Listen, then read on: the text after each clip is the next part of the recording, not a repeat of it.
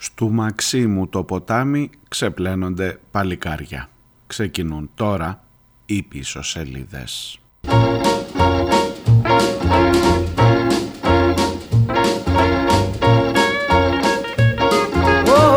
fit the battle of Jericho, Jericho, Jericho. Joshua fit the battle of Jericho, you know Γεια σας, καλώς ήρθατε. Τετάρτη, μέσον της εβδομάδας, 22 Μάρτιος και προσέξτε, η παγκόσμια ημέρα νερού η σημερινή είναι η ακριβώς επόμενη μέρα από την μέρα που ιδιωτικοποιήσαμε το νερό με τις ψήφους των βουλευτών της Νέας Δημοκράτειας. Κάμια φορά μας κάνει μερικές ωραίες πλάκες ο καιρός και η ιστορία.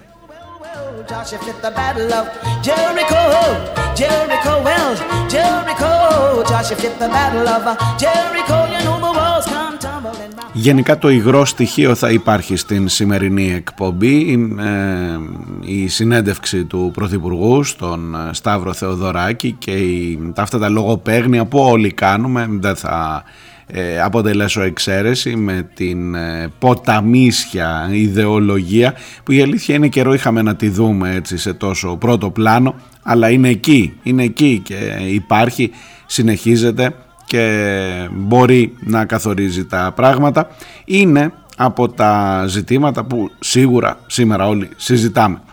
Ε, κατά μία έννοια είναι και επιτυχία δημοσιογραφική. Αυτό έτσι, όχι να το παραδεχτώ βλέποντας το λίγο και από την ε, επαγγελματική, τεχνική αν θέλετε σκοπιά. Το γεγονός ότι σήμερα είναι πρώτο θέμα η συνέντευξη του Πρωθυπουργού ε, τουλάχιστον μπορείς να το χαρακτηρίσεις δημοσιογραφική επιτυχία. Αλλά ξέρετε και αυτές οι λέξεις έχουν αρχίσει να χάνουν καμιά φορά το νόημά τους. Ακόμα και το γεγονός ότι την ώρα της προβολής της συνέντευξης, της μετάδοσης της μαγνητοσκοπημένης συνέντευξης ο Ρουβίκονας ήταν έξω από το σπίτι του Σταύρου Θεοδωράκη γράφοντας στην ε, πόρτα του ότι το αίμα είναι ποτάμι, ότι το αίμα κυλάει ποτάμι και δεν ξεπλένεται με εκπομπές, ακόμα και αυτό θα μπορούσατε να το χαρακτηρίσετε, να το εντάξετε ίσως μέσα στην γενικότερη ε, επικοινωνιακή, αν το πω έτσι, επιτυχία του Σταύρου Θεοδωράκη και του Πρωθυπουργού.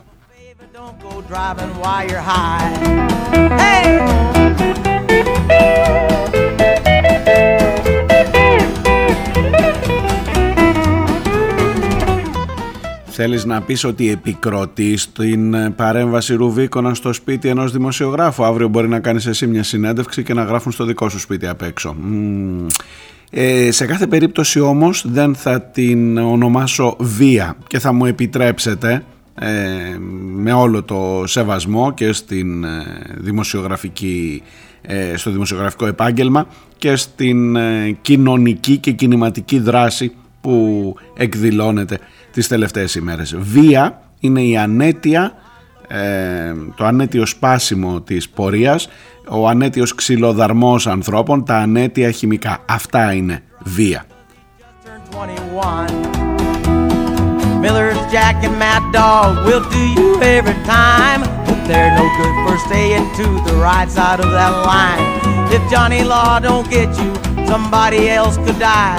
So help yourself and others, don't go driving while you're high.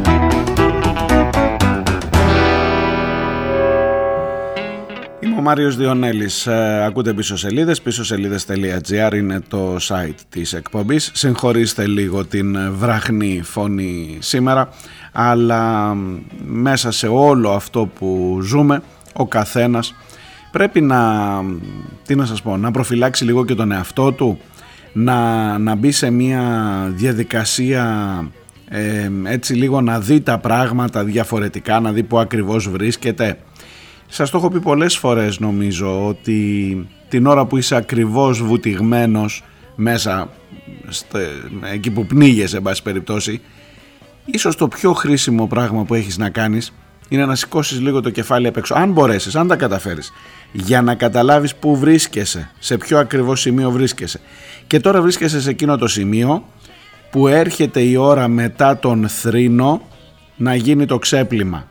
Να γίνει ε, ο θυμός και μάλιστα και με μια φιλοσοφική διάθεση από τον παρουσιαστή. Λέω παρουσιαστής γιατί ταιριάζει καλύτερα παρά το δημοσιογράφος. ε, και με όλο το σεβασμό και στον ε, συνάδελφο πρώην πολιτικό αρχηγό ε, το Σταύρο Θοδωράκη και με μία έτσι λίγο μελό και λίγο φιλοσοφική και φιλοσοφημένη θεώρηση του πώς θα κάνουμε τον θυμό μας έναρξη της διαδικασίας για να ξαναφτιάξουμε τη χώρα. Δεν το λέω τόσο ποιητικά όσο το είπε εκείνος στην αποφώνησή του, οδηγώντας μέσα στα τούνελ εκεί κοντά στη Λάρισα που πήγε να δει από κοντά τον τόπο της τραγωδίας και με αυτό το λίγο μελοδραματικό ύφος και τόνο και τη μουσική από κάτω. Αλλά το νόημα ήταν αυτό, πώς θα κάνουμε τον θυμό μας εργαλείο για να φτιάξουμε την χώρα.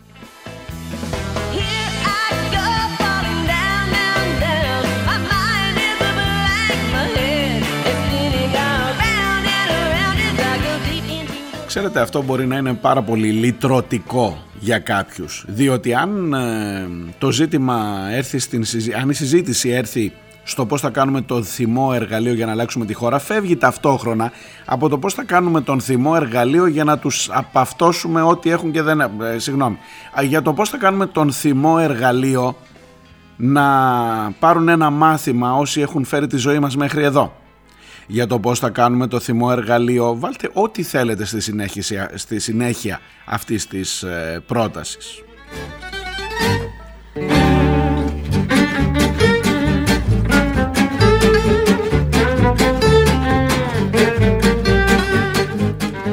Ήμουν χθες θυμωμένος με την ε, ιστορία αυτή της τηλεδιοίκησης και της τηλεξευτήλας που ακόμα, ακόμα και στη συνέντευξη τη χθεσινή πέρασε έτσι Είσαι δημοσιογράφος που να πάρει ευχή. Θα τα πω, θα τα πω παρακάτω. Δεν έχεις ακούσει τίποτα ότι όλη η χώρα βοά, ότι όλη η χώρα βρίζει για την ξεφτύλα αυτή, για την κοροϊδία μέσα στα μούτρα μας και το αφήνεις να περνάει μπροστά, βρίσκεσαι μία φορά στο τόσο μπροστά στον Πρωθυπουργό, στοιχειώδη πράγματα μιας δημοσιογραφικής λειτουργίας και τον αφήνεις να λέει τοπική τηλεδιοίκηση και δέχεσαι να είσαι και εσύ μεταξύ αυτών που πιάνονται κορόιδα ηλίθιοι αφού έτσι μας θεωρεί όλους. Και το αφήνεις να περάσει έτσι; Γιατί; Γιατί ο σύμβουλος επικοινωνίας είπε άστο ας πούμε μια κουβέντα μην το αναλύσουμε περισσότερο ή είπε κάτι σαν το τέλος που είπε ο άλλος ο γαλάζιος συνδικαλιστής στο σταθμάρχη όταν ξεκίνησε να μιλάει στις κάμερες. Σου είπανε και σένα τέλος εντάξει άστο να περάσει έτσι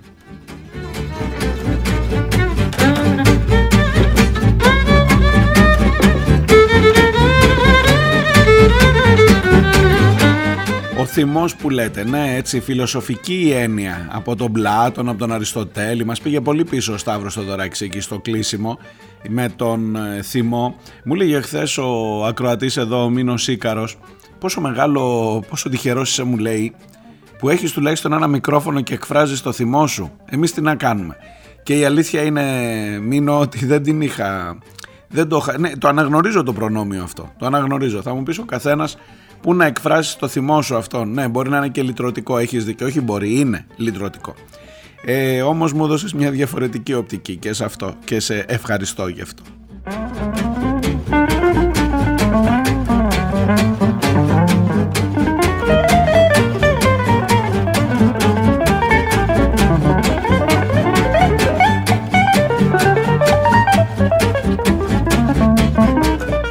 Λοιπόν, η εκπομπή θα μπορούσε να έχει και τίτλο όταν το ποτάμι ε, χύθηκε μέσα στο Μαξίμου.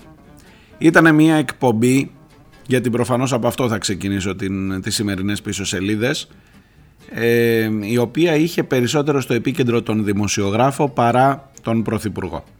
Ήταν μια εκπομπή που έβγαλε ειδήσεις ακριβώς όσο χρειαζόταν για να αρχίσουμε να φεύγουμε, για να παίζουν οι τίτλοι σήμερα, ήδη από χθες το βράδυ, ε, τον Μάιο οι εκλογές. Αυτό δεν έβγαλε, αυτό δεν είναι η κεντρική είδηση. Αυτό, ελάτε τώρα. Και με όρους, ε, δηλαδή και δημοσιογράφοι να μην είστε, και εσείς αν σας λέγανε ρε παιδί μου από αυτή τη συνέντευξη, γράψε μου ένα ρεπορτάζ, τι βγήκε, ε, ο τίτλος είναι τον Μάιο οι εκλογές, γιατί είπε ο Κυριάκος Μητσοτάκης ότι οι εκλογές θα γίνουν τον Μάιο. Οπότε βάζουμε τώρα ξανά τα μπλοκάκια ή 21 ή 28 και δεν θα γίνουν τον Ιούλιο. Και αφού αυτό ήταν το κύριο ζήτημα και αφού αυτό ήταν που κεντρίζει το ενδιαφέρον και, και βγάζει τους τίτλους Ε, μετά το άλλο τώρα, οι ευθύνες. Ναι, μωρέ, όλοι έχουμε, είπε καμιά 15 25 φορές, όλοι έχουμε ευθύνες και εμείς πρώτοι ως κυβέρνηση. Και όσο περισσότερο το λες, τόσο περισσότερο προσπαθεί να το στρογγυλέψει και να το απαλύνει για να ακουστεί λίγο καλύτερα, γιατί πάντα έχει την συνέχεια του ότι εγώ τις αναλαμβάνω, ο Καραμαλής τις ανέλαβε και παρετήθηκε και ο Τσίπρας δεν δέχεται, δεν μπορεί να πει ότι όλοι έχουμε ε, ευθύνες σε αυτή την ιστορία. Και δεν τίθεται ποτέ το ερώτημα δεν τέθηκε ούτε καν εχθές από έναν, τι να σας πω, άξιο κατά τα άλλα δημοσιογράφο. Εγώ δεν υποτιμώ το Σταύρο Θοδωράκη, τουλάχιστον την δημοσιογραφική του επάρκεια. Για την πολιτική του επάρκεια, άστα, τον έκρινε ο λαός και αυτόν τον έστειλε σπίτι του. Αλλά για την δημοσιογραφική του επάρκεια, για το ότι μπορεί ρε παιδί μου, αν θέλει να κάνει ερωτήσεις, πώς να σας το πω απλά, εγώ δεν θα τον αμφισβητήσω. Και όταν έρχεται και σου λέει, ναι, έχω κι εγώ μερίδιο ευθύνης, αλλά δεν παραδέχονται και οι άλλοι ότι έχουν δεν σου περνάει καν από το μυαλό να ρωτήσεις «Ρε παιδί μου, ποιος αυτή τη στιγμή είναι ο κύριος υπόλογος για αυτό που έγινε» όχι επειδή έγινε στη βάρδιά σου αλλά επειδή εδώ πέρα υπάρχει ένα συγκεκριμένο, μια συγκεκριμένη χρονική σειρά γεγονότων που καταλήγουν στη δική σου διοίκηση. Δεν σου λέω να πας πιο βαθιά πολιτικά. Δεν σου λέω να μπεις στο αν, δηλαδή συζήτησε με τον Πρωθυπουργό, αν δεν έχετε δει τη συνέντευξη, προσπαθώ να σας βάλω τουλάχιστον τα κύρια σημεία. Συζήτησε με τον Πρωθυπουργό το αν θα διαπραγματευτούμε τη σύμβαση με την Ιταλική εταιρεία και δεν μπήκε καν στην ε, ανάγκη να, δεν αισθάνθηκε καν την ανάγκη να πει ρε παιδί μου χρειάζεται να έχουμε μια εταιρεία ιδιωτική για να τρέχει τα τρένα δεν γίνεται αλλιώς. και το μόνο που συζητάμε και είναι τρίτη επιβεβαίωση, αν θυμάστε και τη χθεσινή εκπομπή, του ότι μπήκε στο δημόσιο διάλογο το θέμα της επαναδιαπραγμάτευσης, το έβαλε και ο Τσίπρας, το έβαλε και ο Ανδρουλάκης, εχθές το έβαλε και ο Μητσοτάκης. Εκείνο που δεν συζητάει κανένας είναι το ενδεχόμενο να μπορεί ένα κράτος να λειτουργήσει τους σιδηροδρόμους του μόνο του με επάρκεια, με ασφάλεια και με την διάθεση των απαραίτητων πόρων σε αυτό που πρέπει να, να λογίζεται ως ασφαλές σιδηροδρομικό μεταφορικό έργο.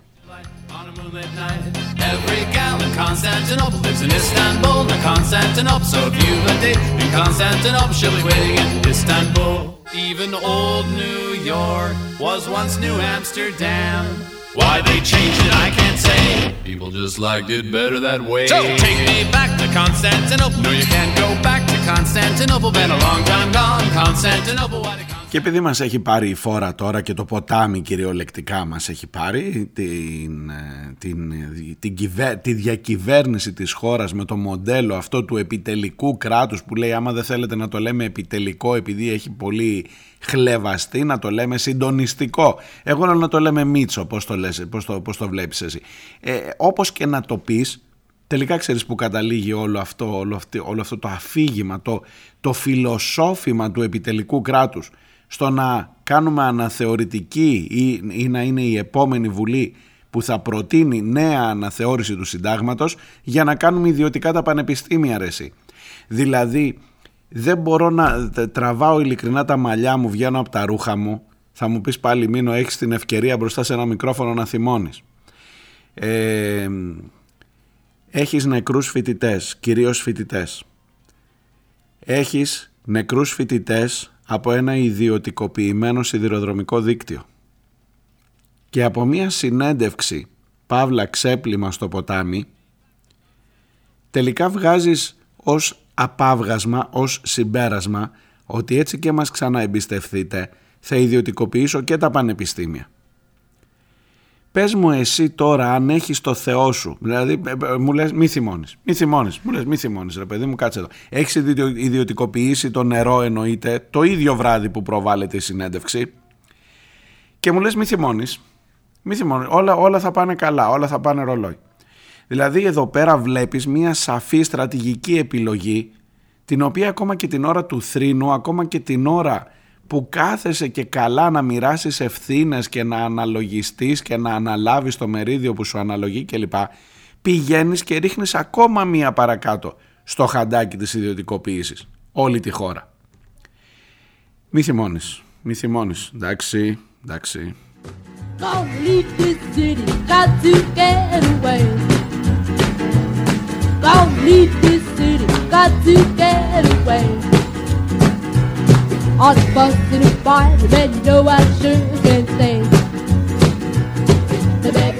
Έχω και λίγο κλειστή φωνή σήμερα και πρέπει να, παρόλα αυτά πρέπει να, να τα βάλω σε μία σειρά. Έχει τον ε, Πρωθυπουργό της χώρας μετά από ένα 24ωρο της απόλυτης απογύμνωσης των επιχειρημάτων σχετικά με την τηλεδιοίκηση και τον αφήνεις να σου πει και αυτός το παραμύθι της τοπικής τηλεδιοίκησης. Να ξαναπάω πίσω στη χθεσινή εκπομπή. Πόσο με τι δυνάμεις να βρω, να βγω να φωνάξω παντού, πόσο να φωνάξουμε ότι η τηλεδιοίκηση δεν είναι κάτι που απλά ανάβουν κουμπάκια σε ένα πίνακα. Δεν είναι αυτό τηλεδιοίκηση. Αφήνεις έναν πρωθυπουργό που στοχευμένα χθες μετά τον υφυπουργό τον κύριο Παπαδόπουλο που πήγε εκεί και τον έκανε ρεζίλιο σταθμάρχης μετά έβγαλε και ανακοίνωση ο ΟΣΕ που ξαφνικά βάφτισε και αυτός τον τοπικό πίνακα του σταθμαρχείου της Λάρισας ως τοπική τηλεδιοίκηση. Και ξαφνικά οι δύο λέξεις αυτές μαζί τοπική τηλεδιοίκηση από το στόμα του Υφυπουργού μέχρι την ανακοίνωση του ΟΣΕ και τελικά μέχρι το στόμα του απολύτως αρμοδίου και υπευθύνου για αυτή την τραγωδία Πρωθυπουργού έρχονται και κουμπώνουν και πρέπει να σου μείνει τελικά το τοπική τηλεδιοίκηση που να σας πάρει ο αναμίμπο από εδώ δεν είναι τοπική τηλεδιοίκηση ο πίνακας διότι απλά δεν κάνει τηλεδιοίκηση. Τηλεδιοίκηση σημαίνει να το κάνεις και μετά τα 5 χιλιόμετρα που είναι πέραν του σταθμού ανατολικά και δυτικά. Το, το δυστύχημα έγινε στα 25 χιλιόμετρα. Θέλετε να ξανακάνουμε τη γεωγραφία, μήπως χρειάζεται και ο Σταύρος μάθημα γεωγραφίας; Και τον είδα και με το αυτοκίνητο και πήγε εκεί, δεν μέτρησε την απόσταση από τη Λάρισα μέχρι τον Ευαγγελισμό που έγινε το δυστύχημα. Δεν είδε ότι είναι 25 χιλιόμετρα. Δεν ξέρει ότι από τα 5 μέχρι τα 25 έχει άλλα 20 χιλιόμετρα που δεν βλέπει το σύστημα που, το, που αφήνει τον συνεντευξιαζόμενό του να το λέει τοπική τηλεδιοίκηση και ότι δεν υπήρχε τίποτα σε τηλεδιοίκηση εκεί και ότι η τηλεδιοίκηση που είχε 200 χιλιόμετρα εύρος δεν λειτουργεί από το 2019. Δεν τα ξέρει αυτά ένας καλός ένας άξιος, ένας διαβασμένος, ένας έμπειρος δημοσιογράφος που να σε πάρει το ποτάμι και να μην, μην πω τίποτα χειρότερο.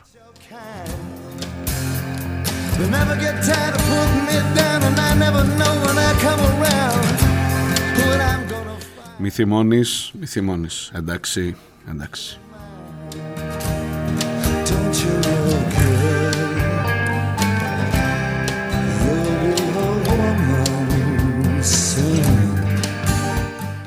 Και έρχεται στο τέλος. Όχι, θυμώνω. Θυμώνω. Θυμώνεις, ρε; Θυμώνω. Λοιπόν, τώρα δεν ξέρω πόσο σηκώνει και πλάκες. Ειλικρινά είναι μια κατάσταση περίεργη στη χώρα. Και έρχεται στο τέλος να σου μιλήσει για τον θυμό. Για το πώς θα τον κάνουμε εργαλείο να πάμε τη χώρα μπροστά, κατάλαβες; Με βάση τη φιλοσοφία του Πλάτωνα και του Αριστοτέλη και του Μην πω τώρα. Άντε από εκεί.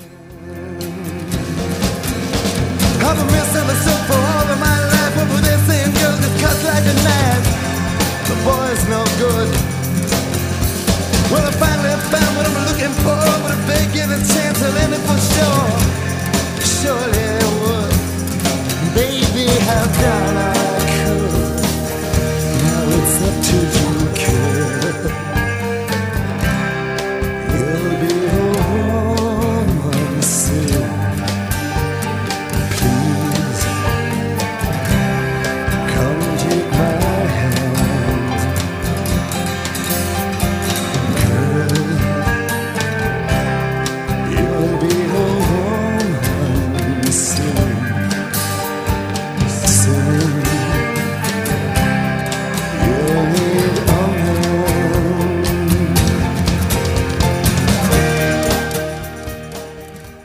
στη λίστα των ειδήσεων που βγήκαν από την συνέντευξη αυτή κρατήστε και το θέμα του Κώστα Καραμανλή, του νεότερου, του γάμα, του γου. Το σκέφτομαι λέει, θα το συζητήσω μαζί του. Αν θα είναι υποψήφιος ξανά στις αίρες. Ξανά, ξανά εδώ το θέμα. Δεν ξέρω ρε παιδί μου, μπορεί να φανταστείς ότι ίσως να έρχομαι με μία έπαρση να, να μου πεις ε, πήγαινε εσύ ρε εσύ, Διονέλη, άμα τα ξέρεις κάτι, πήγαινε εσύ αν κάνεις συνέντευξη με τον Πρωθυπουργό, να δω τι θα ρωτούσες, εσύ. Καταρχάς, το σύστημα για το πώς φτάνεις να πάρεις συνέντευξη από τον Πρωθυπουργό της χώρας, νομίζω ότι ίσως κάτι να σας λέει για το πώς στείνεται όλο αυτό.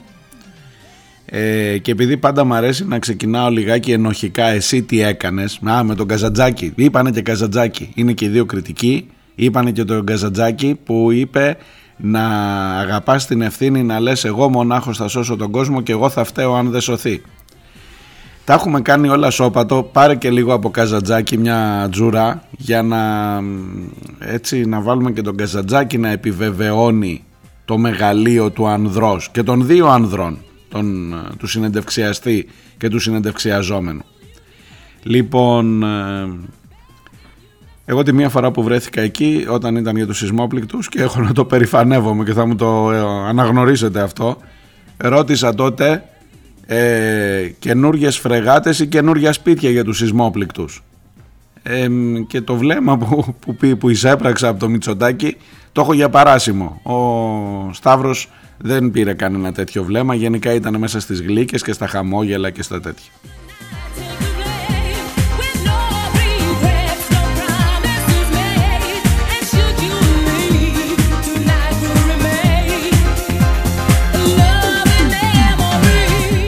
Αλλά σας έλεγα για τον Καραμανλή. Τον έχεις λοιπόν, σου δίνει την είδηση, θα το συζητήσω μαζί του. Ενώ ο οικονόμο κυβερνητικός εκπρόσωπος σου θυμίζω έχει πει ότι δεν βλέπουμε κανένα λόγο να μην είναι στα ψηφοδέλτια ο Κώστας Καραμανλής. Αλίμονο. Γιατί 57 νεκρούς έχει. Γιατί να μην είναι στα ψηφοδέλτια. Ενώ τώρα ο Μητσοτάκης το γυρίζει βλέποντας βεβαίως και τις αντιδράσεις, βλέποντας και στις δημοσκοπήσεις ότι ένα 65% είδα στη χθεσινή της GPO 65% των πολιτών από όλα τα κόμματα λένε ότι ρε παιδί μου αυτός ο τύπος μάλλον δεν πρέπει να είναι ξανά υποψήφιος και άρα τώρα πήγαμε στο θα το συζητήσω μαζί του για το αν θα είναι υποψήφιος. Αλλά δεν σου περνάει καν από το μυαλό να ρωτήσεις. Σας λέω περισσότερο τα έχω με το Θοδωράκι παρά με το Μητσοτάκι από το χθεσινό. Δεν σου περνάει από το μυαλό να ρωτήσεις καλά για υποψήφιος. Θα το συζητήσεις μαζί του. Για το αν θα είναι κατηγορούμενος. Για το αν έχει και ποινικές ευθύνες αυτός ο άνθρωπος για όλες τις παραλήψεις που έκανε τουλάχιστον στη δική του βάρδια. Δεν λέω να χρεωθεί και του Σπίρτζη και του, των προηγούμενων και του ΡΕΠΑ. Από το 2009 έχει ξεκινήσει η ιδιωτικοποίηση του ΟΣΕ. Για τη δική του τη βάρδια όμως. Για το αν θα είναι κατηγορούμενος. Μήπως έστω, έστω δεν λέω να, να πει ο Μητσοτάκης να κάνει τον εισαγγελέα. Αλλά εσύ κάνε τον δημοσιογράφο που να σε πάρει για το αν θα πρέπει να είναι κατηγορούμενος και αν έχει και ποινικές ευθύνες ο Υπουργός και ο Υφυπουργός και όλοι αυτοί. Και οι διοικήσεις, όπως σωστά ρώτησε, γιατί ρώτησε. Και καταλήξαμε στο ότι οι διοικήσεις των οργανισμών του ΟΣΕ, της ΕΡΓΟΣΕ κλπ. Ε, έχουν παραιτηθεί. Τι θέλετε τώρα, ορίστε, τελειώσαμε. Ευχαριστώ. Γεια σας. Για το αν θα βρεθούν υπόλογοι κατηγορούμενοι στο εδόλιο, θα ρωτήσει κανένας, τολμάς να ρωτήσεις, ή θα σε αγριοκοιτάξει και θα έχουμε άλλα.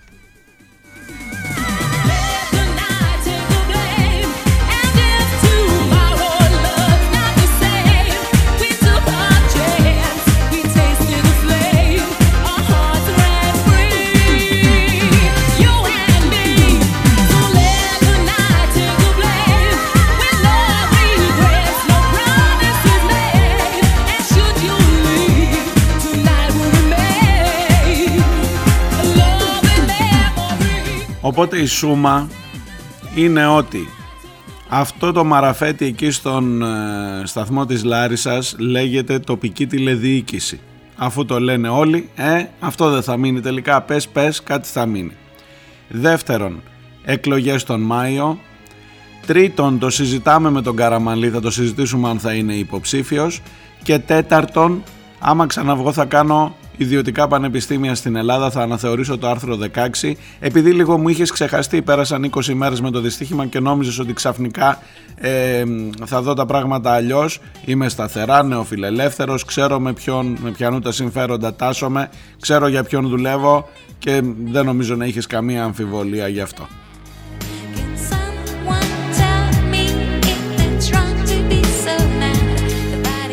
Και μου λες και να μη θυμώνω. Εκμεταλλεύομαι, Μίνο, ε, σήμερα σε πήρα λίγο έτσι ε, πάνω στο δικό σου μήνυμα. Εκμεταλλεύομαι το προνόμιο αυτό του να θυμώνω μπροστά σε ένα μικρόφωνο με την ανοχή σας ελπίζω. Διάλειμμα και έρχομαι σε λίγο.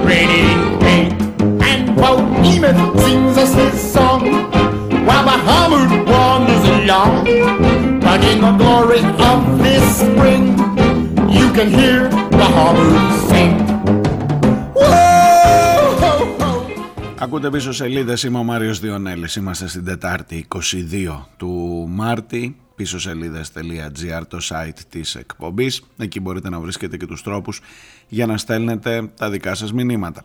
Αν ε, ισχύει το 21 Μαΐου, είμαστε ακριβώς δύο μήνες πριν από τις εκλογές και επειδή ισχύει το 28 Φεβρουαρίου δυστυχώς, είμαστε ακριβώς τρεις εβδομάδες μετά την τραγωδία.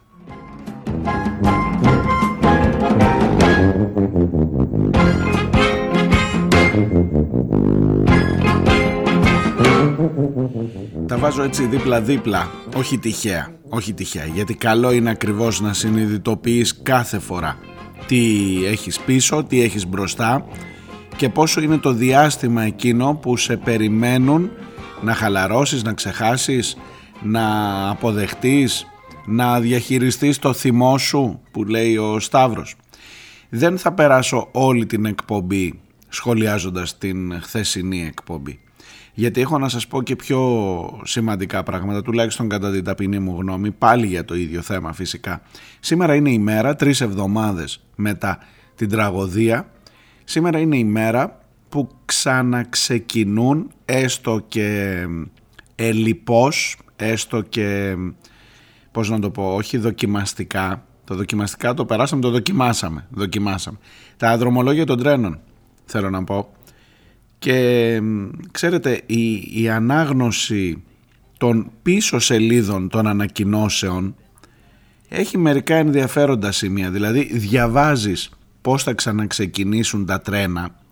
Θυμάστε ότι από τα πρώτα ζητήματα που βάζαμε και εδώ σε αυτή την εκπομπή και εγώ ήταν ότι πώς θα έρθει εκείνη η μέρα, σήμερα είναι εκείνη η μέρα, που θα ξαναπάς να μπεις, θα ξαναβάλεις το παιδί σου ή θα μπεις ο ίδιος στο τρένο για να κινηθείς με ασφάλεια. Το Intercity βέβαια Αθήνα Θεσσαλονίκη δεν ξεκινάει ακόμα, ξεκινά ο προαστιακός, ξεκινούν άλλα. Αλλά είσαι σίγουρος ότι είναι ασφαλές; Και αν λιγάκι διαβάσεις ανάποδα από την πίσω πλευρά τις ανακοινώσεις για το πώς θα ξεκινήσουν τα τρένα μπορείς απολύτως να συνειδητοποιήσεις και με πάρα πολύ μεγάλη ευκρίνεια πώς ταξίδευες τόσο καιρό. Δηλαδή, αν τα δεις αυτά τα μέτρα και μου πεις «Ρε παιδί μου αυτό είναι το κάτι της παραπάνω, δεν είναι αυτονόητο», δεν ήταν αυτονόητο και δεν είναι αυτονόητο ε, και χαίρομαι που τώρα ξεκινά να γίνεται και να μια σύγχρονη προοδευτική, προοδευμένη χώρα ε, ανεπτυγμένη χώρα ε, που έχουμε ε, τότε μπορώ να συζητήσω μαζί σου ενδεχομένως. Μπορούμε να δούμε. Κάτσε να στα διαβάσω για να καταλάβεις τι εννοώ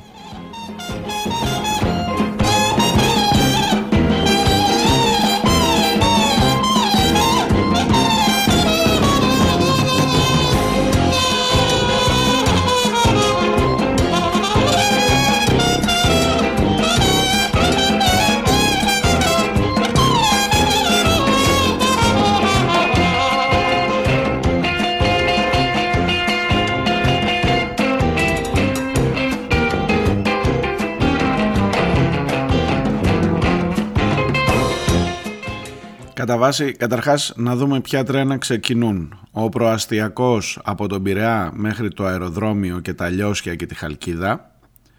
Το τμήμα Θεσσαλονίκη Φλόρινα Δράμα του ΟΣΕ και της Hellenic Train. Το Αλεξανδρούπολη Ξάνθη και ο προαστιακός από την Πάτρα στο Ρίο. Αυτά τα τρένα θα κυκλοφορούν από σήμερα.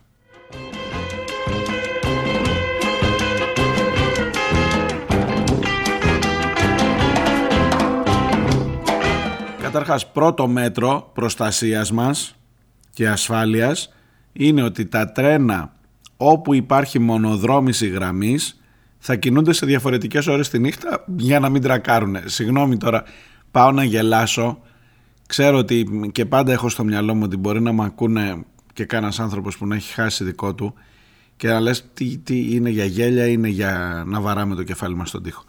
Αλλά η πρώτη λύση που βρήκαμε είναι ότι στα τμήματα που είναι μονή γραμμή δεν θα μπαίνουμε στο ρίσκο αν έχει ο σταθμάρχης πατήσει το σωστό κουμπί και πώς έχει γυρίσει το κλειδί κλπ.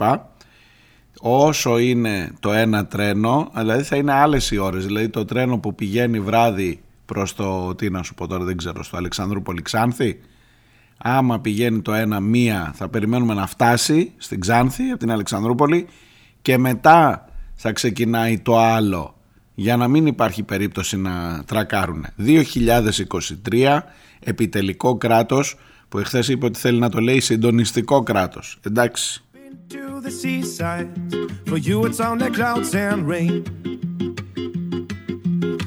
You never went out for dinner.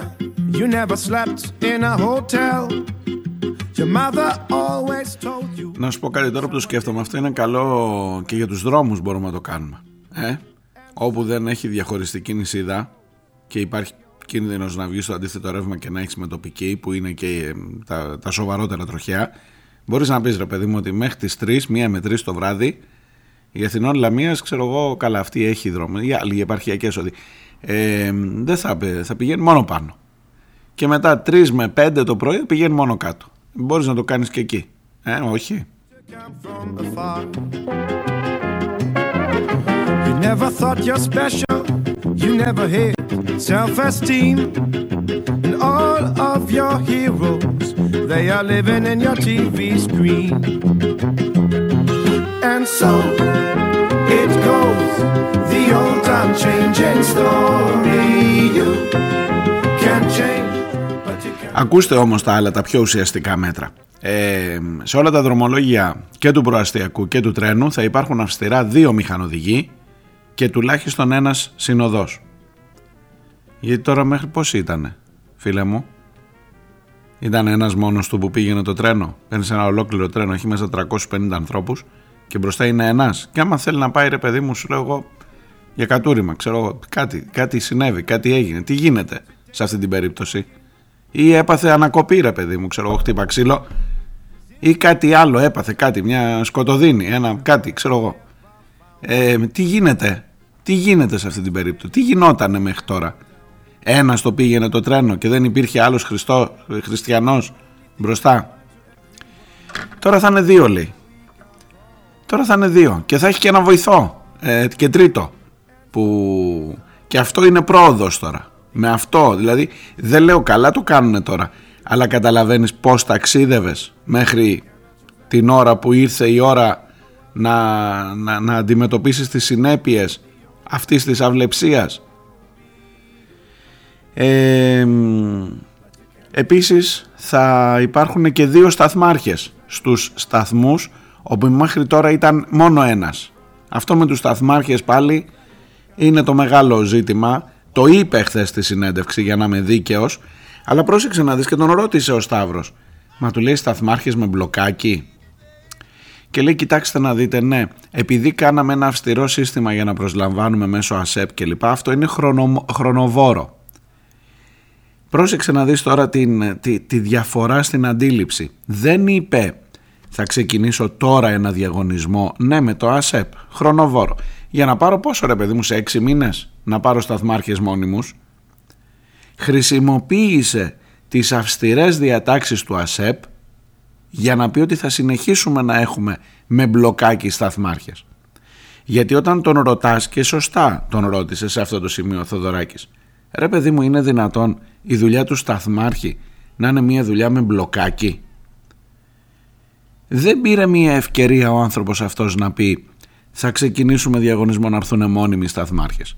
Είναι δύσκολοι οι διαγωνισμοί του ΑΣΕΠ και τι να κάνουμε αναγκαζόμαστε να έχουμε με μπλοκάκι. Και θα συνεχίσουμε να έχουμε με μπλοκάκι αλλά θα έχεις δύο τώρα. Εντάξει είσαι καλυμμένος. Άντε βάλ το παιδί στο τρένο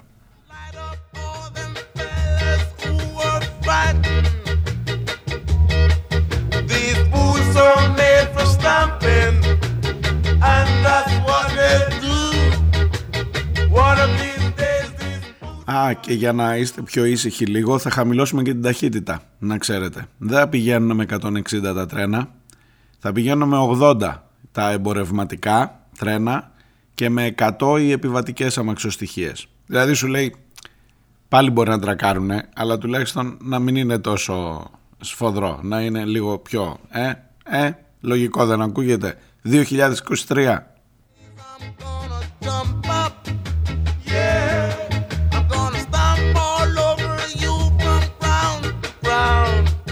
Μην με παρεξηγήσετε. Θα μου πεις, ε, ίσως να διερωτάστε τι δεν είναι σωστά αυτά, τι θα ήθελες, δηλαδή να μπούμε μέσα και να πάμε όπως ήταν μέχρι χθες. Εγώ θα έλεγα να μην μπούμε καθόλου μέσα.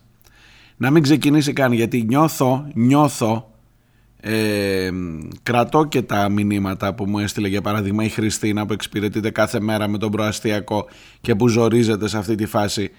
Αλλά εγώ λέω ότι αυτό δεν, δεν είναι ασφαλής μετακινήσεις. Εγώ λέω ότι αν το ξανανοίξεις τώρα θα σε ξαναπάρει από κάτω μια ρουτίνα. Ήδη από σήμερα συζητάμε πότε θα γίνουν οι εκλογές. Ήδη σε ένα μήνα από τώρα θα είμαστε καλά καλά μες στην προεκλογική περίοδο. Θα έχει κλείσει η Βουλή θα συζητάς για άλλα πράγματα. Εσύ θα πηγαίνεις κάθε μέρα πέρα δόθε με τον προαστιακό και η ασφάλειά σου θα είναι ότι το βράδυ δεν θα είναι μαζί δύο αμαξοστοιχίες για να μην τρακάρουνε, να μην τζουγκρίσουνε θα πηγαίνουν με λιγότερα χιλιόμετρα αν τσουγκρίσουν τουλάχιστον να μην σκοτωθείτε όλοι και θα έχει και δύο σταθμάρχες με μπλοκάκι και δύο μηχανοδηγούς μπροστά. Δεν λέω ότι δεν είναι τίποτα, αλλά λέω ότι κάτι έχουμε κάνει λάθος, ότι, ε, ότι θα μείνεις εκεί και ότι δεν θα πας παραπέρα. Και μάρτης μου ο Θεός τι να πω, μακάρι να κάνω λάθος.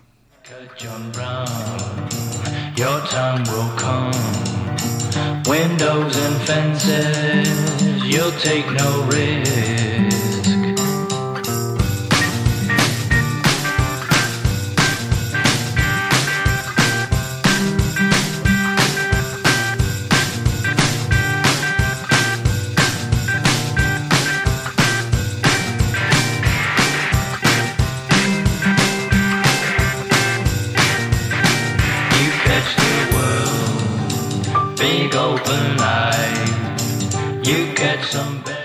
Επίσης να ρωτήσω κάτι άλλο και το κλείνω με την εκπομπή τη χθεσινή. Ε, αυτό το ντεκόρ, θα μου πεις τώρα με τι ασχολείσαι. Είναι, έχει και την υπογραφή της Μαρέβας. Πήγαμε μέσα στο, στο παρκέ του Μαξίμου και πετάξαμε ένα τσουβάλι χώμα, ρίξαμε και κάτι γλάστρες, βάλαμε και ένα πίνακα από πίσω και είναι μια νότα πρασινάδας. Εκεί μπροστά επιλέξαμε να κάνουμε τη συνέντευξη. Ε, ίσως δεν πρέπει να σχολιάσω τίποτα άλλο. Εντάξει, εντάξει, εντάξει. Που έχουμε μπλέξει. Που, αυτό, αυτό μόνο. Που, που έχουμε μπλέξει. Δεν ξέρω.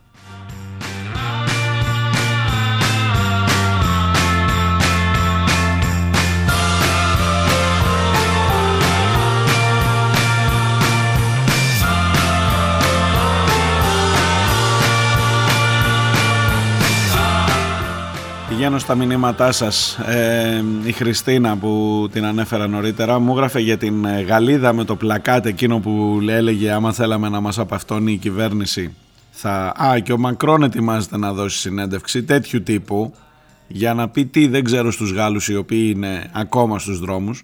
Θα δούμε, θα δούμε. Λοιπόν Σχετικά με την κυρία μου λέει τη Γαλλίδα που κρατά το πλακάτ με το πολύ έξυπνο σχόλιο για τον Μακρόν και τον Μπραντ Πιτ και εμένα μου φάνηκε πανέξυπνο.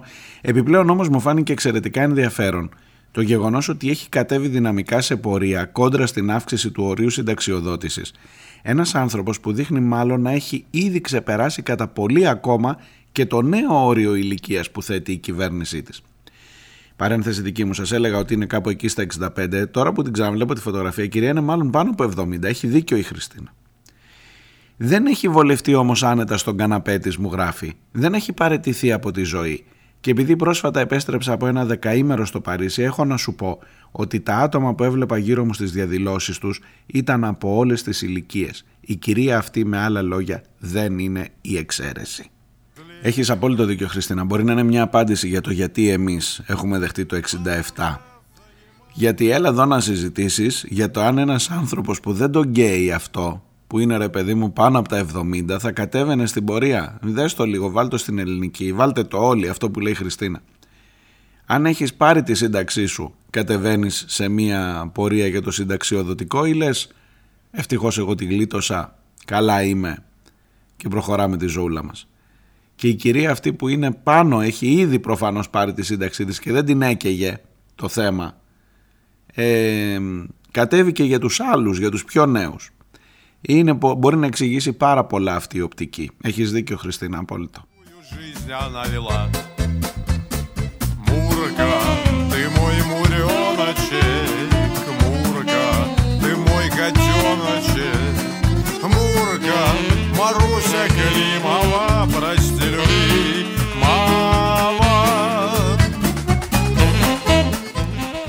Η Ζήνα μου γράφει, η Ζήνα που είναι μετανάστρια, μου γράφει ότι χθες στο Ηράκλειο έδωσα εξετάσεις για ηθαγένεια ε, και ελπίζω να περάσω, αλλά θα τα βάλω κάτω και θα ξαναδώσω ακόμα και αν δεν πετύχω.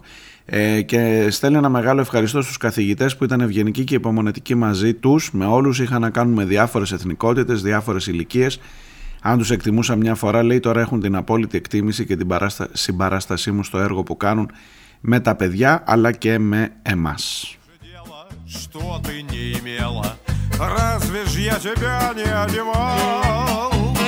Кольца и браслеты, юбки и жакеты Разве ж я тебе не добывал? Мурка, ты мой муреночек σας διαβάζω ολόκληρο εκείνο το μήνυμα του Μίνου Ικαρού που έλεγα και στο πρώτο μέρος της εκπομπής. Ε, είσαι τυχερός που έχεις ένα μικρόφωνο και ξεδίνεις, ανακουφίζεις το θυμό σου. Εμείς απ' την άλλη πού να εναποθέσουμε το θυμό μας; Από το επιτελικό κράτος, τους ανθρώπους που αγαπάμε.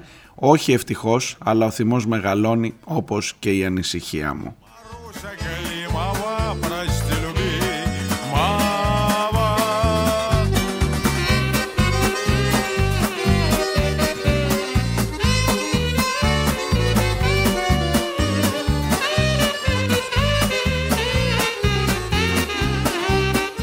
Αντώνης από αρχαία Ολυμπία μετά το Power Pass και το Fuel Pass μας προέκυψε και το Market Pass το οποίο μάλιστα παρουσιάστηκε ως η ανακούφιση των καταναλωτών από τον μη ελεγχόμενο πληθωρισμό. Από τις πρώτες κιόλας μέρες της εφαρμογής του ο Πρωθυπουργός με περηφάνεια και ενθουσιασμό δήλωνε ότι οι αιτήσεις για το συγκεκριμένο επίδομα ξεπέρασαν τις 300.000 και αυξάνονται μέρα με τη μέρα θεαματικά. Κατά τη γνώμη μου, λέει ο Αντώνης, ένας πρωθυπουργός που σέβεται έστω και στο ελάχιστο τους πολίτες της χώρας του, όχι μόνο δεν θα ένιωθε περήφανος, αλλά αντιθέτως θα έπρεπε να ντρέπεται που με πρακτικές που θυμίζουν το δελτίο της κατοχής προσπαθεί να αντιμετωπίσει την παράλογη άνοδο των τιμών της αγοράς.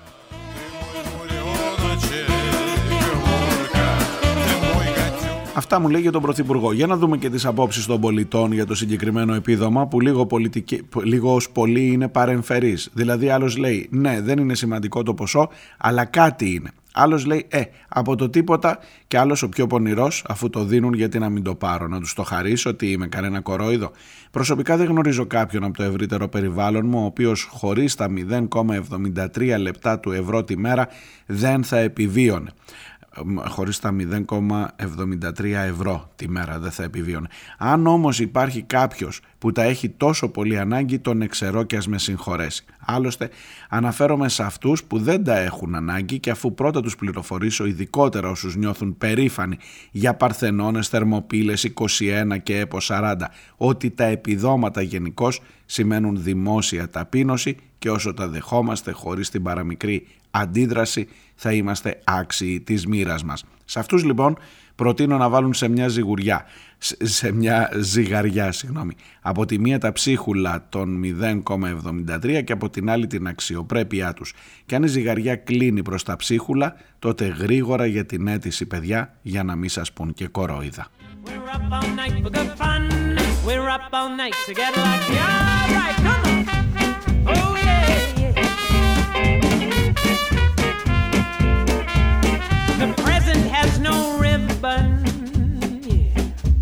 Your gift just keeps on giving. What is this that I'm feeling? Και μια που είπες ε, για Παρθενώνες και για περήφανα 21 και 40 και τον πολιτισμό μας ε, θα παρεμβάλλω στο μήνυμά σου γιατί έχει λίγο ακόμα ε, αυτό που μου στέλνει ο Μπερσέκερ από την Κέρκυρα ξανά ε, με τις μετρήσεις αυτές που λέει ότι είμαστε η χώρα ε, με, την πιο, με τον πιο, πώς να το πω, culturally chauvinistic Europeans είμαστε, οι πιο cultural chauvinistic, δηλαδή αυτοί που θεωρούν ότι ο πολιτισμός τους είναι, και η κουλτούρα τους γενικά, είναι καλύτερη από όλων των υπολείπων. Και είμαστε πρώτοι, να, να είστε σίγουροι γι' αυτό, με μέτρηση που έγινε που ανέβηκε μόλις χθες, είμαστε στο 89% απαντούν στην ερώτηση ε, συμφωνούν. Το 89% συμφωνεί στην ερώτηση. Οι πολίτες μας μπορεί να μην είναι τέλειοι, αλλά ο πολιτισμός μας είναι καλύτερος από όλων των υπολείπων. 89% πρώτοι σε όλη την Ευρωπαϊκή Ήπειρο. Η Ελλαδίτσα μας, οι Έλληνες εδώ, οι συμπολίτες.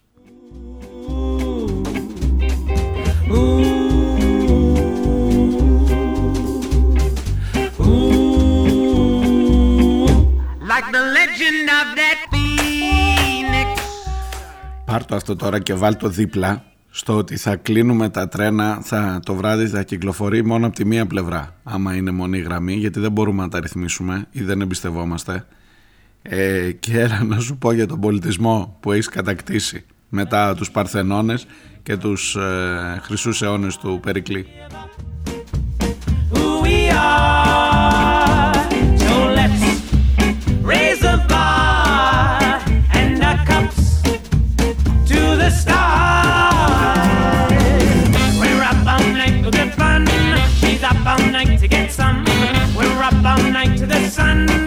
She's up all night to get lucky.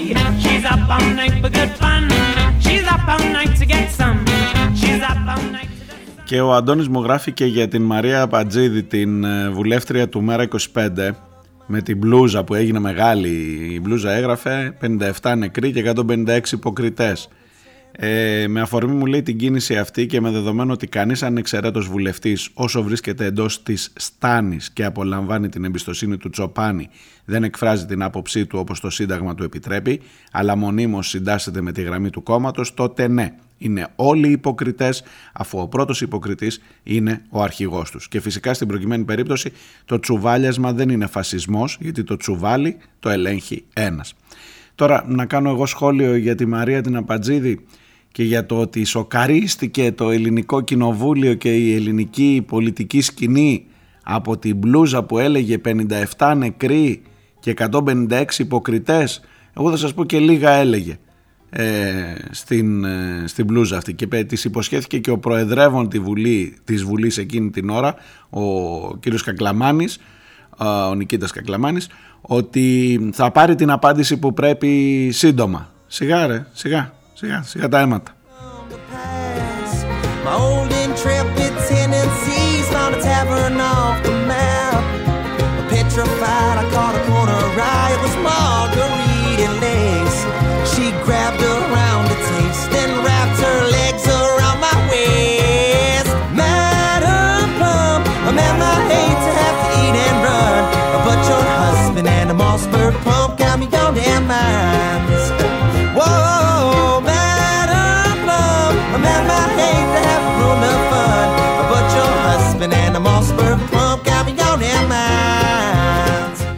Για τον ε, Σταύρο Θοδωράκη και τη χθεσινή εκπομπή μου γράφει ο Χρήστος, πρόλαβε στα σχόλιά του, είδε και αυτός την ε, εκπομπή προφανώς.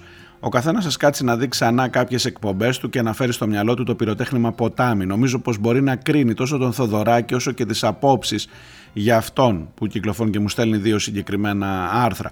Αδιαμφισβήτητα όμως, κοινό στοιχείο των Μητσοτάκη και Θοδωράκη είναι ότι και τους δύο τους ενδιαφέρει η εικόνα, η επικοινωνία. Καταπληκτικό ότι η συγκαιρία το έφερε έτσι ώστε να πρέπει να συναντηθούν στο γυαλί. Όλες οι εμφανίσεις του Μητσοτάκη από τη στιγμή που ανέλαβε πρόεδρος της Νέας Δημοκρατίας έχουν σκηνοθεσία και οι εκπομπές του Θοδωράκη ήταν περισσότερο σκηνοθεσία παρά δημοσιογραφία. Καθόλου τυχαίο ότι στις εκπομπές του περισσότερο πρωταγωνιστής ήταν ο ίδιος παρά οι καλεσμένοι του.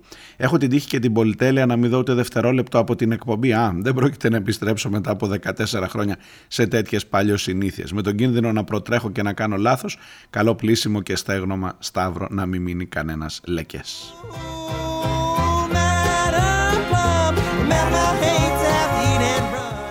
Να είστε καλά, καλή συνέχεια. Συγγνώμη για την λίγο βραχνιασμένη φωνή σήμερα. Θα τα πούμε αύριο, ελπίζω καλύτερα. Γεια. Να προσέχετε. an animal.